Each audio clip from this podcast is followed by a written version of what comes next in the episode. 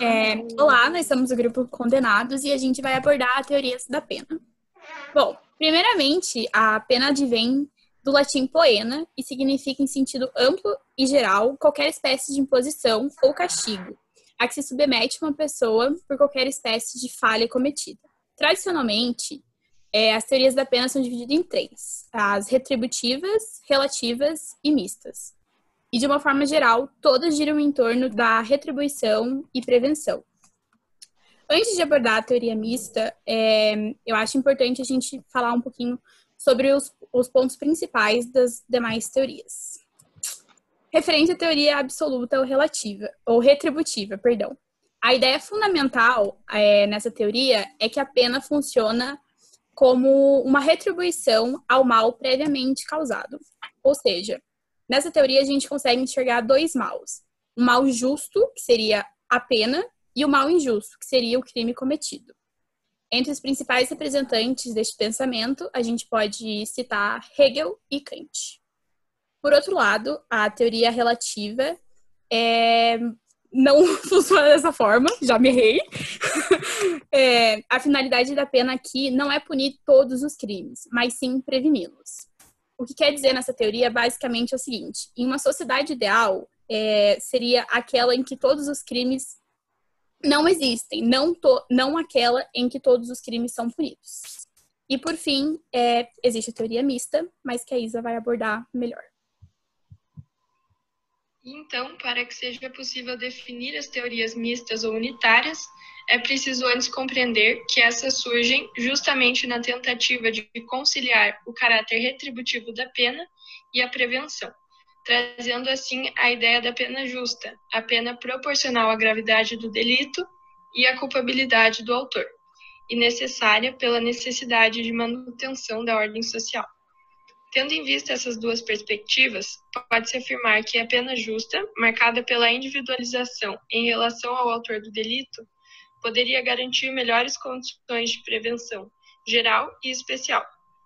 Ou seja, na medida em que os cidadãos compreendem a aplicação da pena justa como consequência à conduta reprovável do agente, o próprio delinquente teria maiores chances de aceitar e identificar nessa pena, que possui como fundamento e limite a sua culpabilidade, uma possibilidade de expiação, como uma compensação do delito praticado e potencial reconciliação com a sociedade.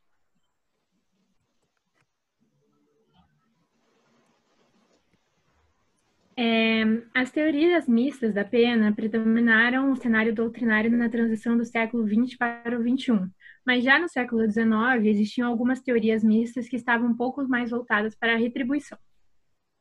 Os grandes exemplos dessas teorias são Berner e Merkel.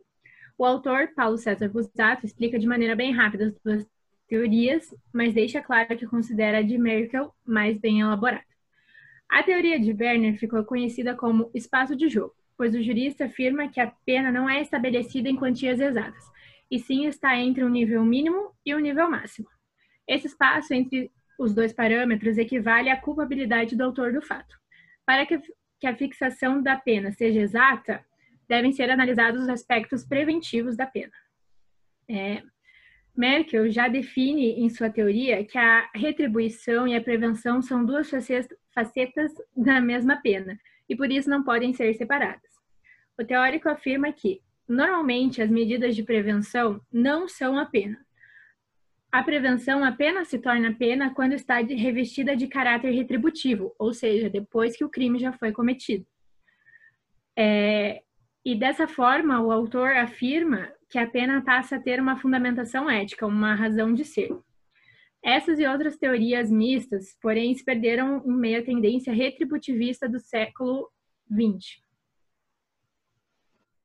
Bom, é, vale lembrar que as ideias é, mistas elas já se iniciaram no século XIX ainda, porém elas não tinham essa ideia, o nome de mistas, porque elas estavam mergulhadas dentro das ideias retributivistas. Então, elas, elas tinham o nome de Teoria Retributivista da União, que seria o equivalente à, à nossa ideia de mista. Bom, a Julia falou sobre o, o Berner e o Merkel, e a questão é que a, a ideia do misto, ele volta a ter uma força muito maior na, na década de 60 e o resto do século 20. A partir disso, eles tiram o foco principal da retribuição, que era o que era o que ficava realmente em primeiro plano, e ele passa a ter um caráter de prevenção. Aí esse caráter de prevenção, ele tem uma característica muito importante, muito marcante nele, que é o fato dele ser geral. Ou seja, ele não se aplica aos casos específicos de quando acontecia algum problema e era necessário uma retribuição ao, ao dano que foi causado, e sim a prevenção ela faz com que esses casos cheguem até a não ocorrer. É, por último, vale a pena completar que é a partir desse momento da, das ideias de das ideias de prevenção que nasce a nossa ideia que nós estudamos dentro do, do direito penal, que é a função propriamente dita do direito penal, que é você usar essa, essa punição como a última ratio, a última possibilidade de você resolver tal conflito.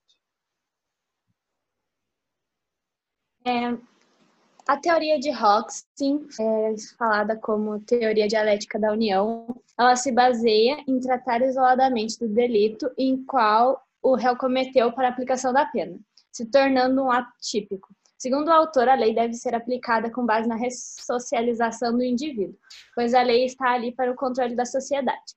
Não se deve usar a antiga conduta de quando um réu era julgado seria sentenciado pelo mesmo crime ou equivalente a um crime cometido Salienta-se que a lei é aplicada por uma ideia de prevenção, por uma teoria de existir uma pena ser aplicada por algum delito em qual algum cidadão possa cometer, tipo uma coação psicológica. A lei deve ser seguida, entretanto, é, não pode haver a necessidade de se aplicar uma sentença, mas deve garantir o direito de ressocialização do condenado.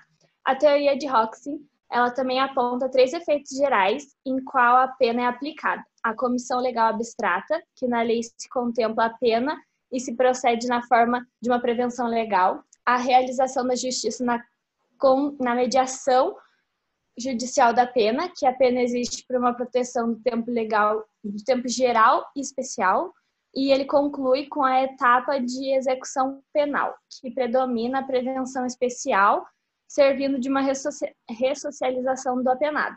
Dessa maneira, a pena deve ser aplicada somente para aqueles que necessitam de correção, onde o Estado é desenvolvido para readequar aqueles que possam ser ressocializados, sendo tratado como um problema social que pode ser agravado por esse crescimento desordenado da criminalidade.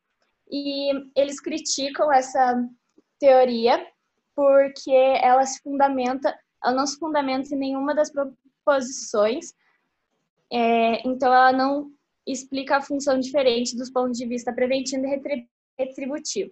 Além disso, a teoria ameaça a generalidade das pessoas por evitar uma maneira de prevenção intimidadora, não conseguindo justificar o exercício sobre ela e assim pondo penas diferentes a cada momento.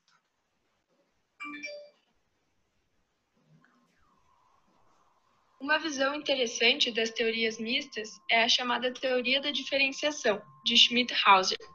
Essa retrata a ideia da prevenção e da retribuição a partir de critérios dinâmicos e da operatividade do direito penal.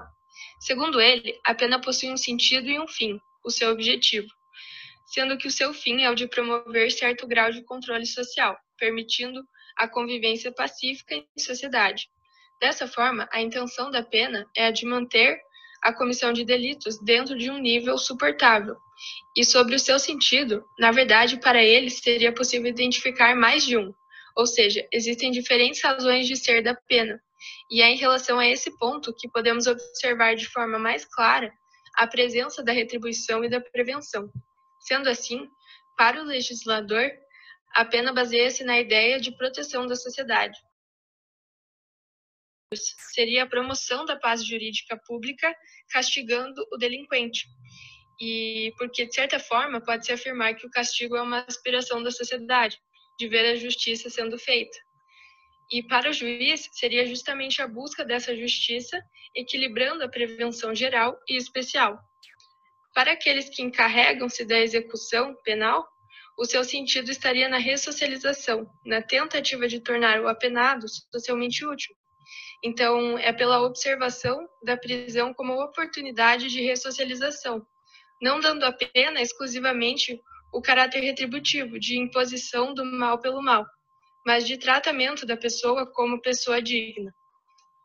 É, para o apenado, o sentido da pena estaria na expiação da própria culpa, para que ele a assuma e finalmente se livre dessa culpa, a fim de retornar à sociedade que foi ofendida em razão de seu comportamento.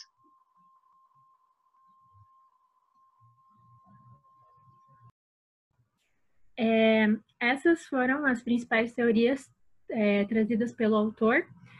É, e ao final desse, dessa sessão, desse capítulo, ele faz uma análise crítica a todas elas e traz um ponto comum que ele considera falho em todas essas, em todas essas teorias.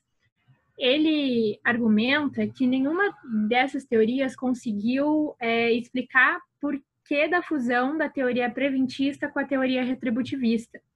E, além disso, a, ele aponta que a pena nesse, nessas teorias tem tanto um, um caráter benéfico é, para o apenado, que seria a sua ressocialização, mas também tem um caráter é, prejudicial, que seria, é, é, seria consequência da teoria retributivista. É, o Paulo César Busato, então, tendo isso em vista, essa crítica em vista, ele afirma que as teorias mistas não podem ser o ponto final da análise das, da teoria da pena,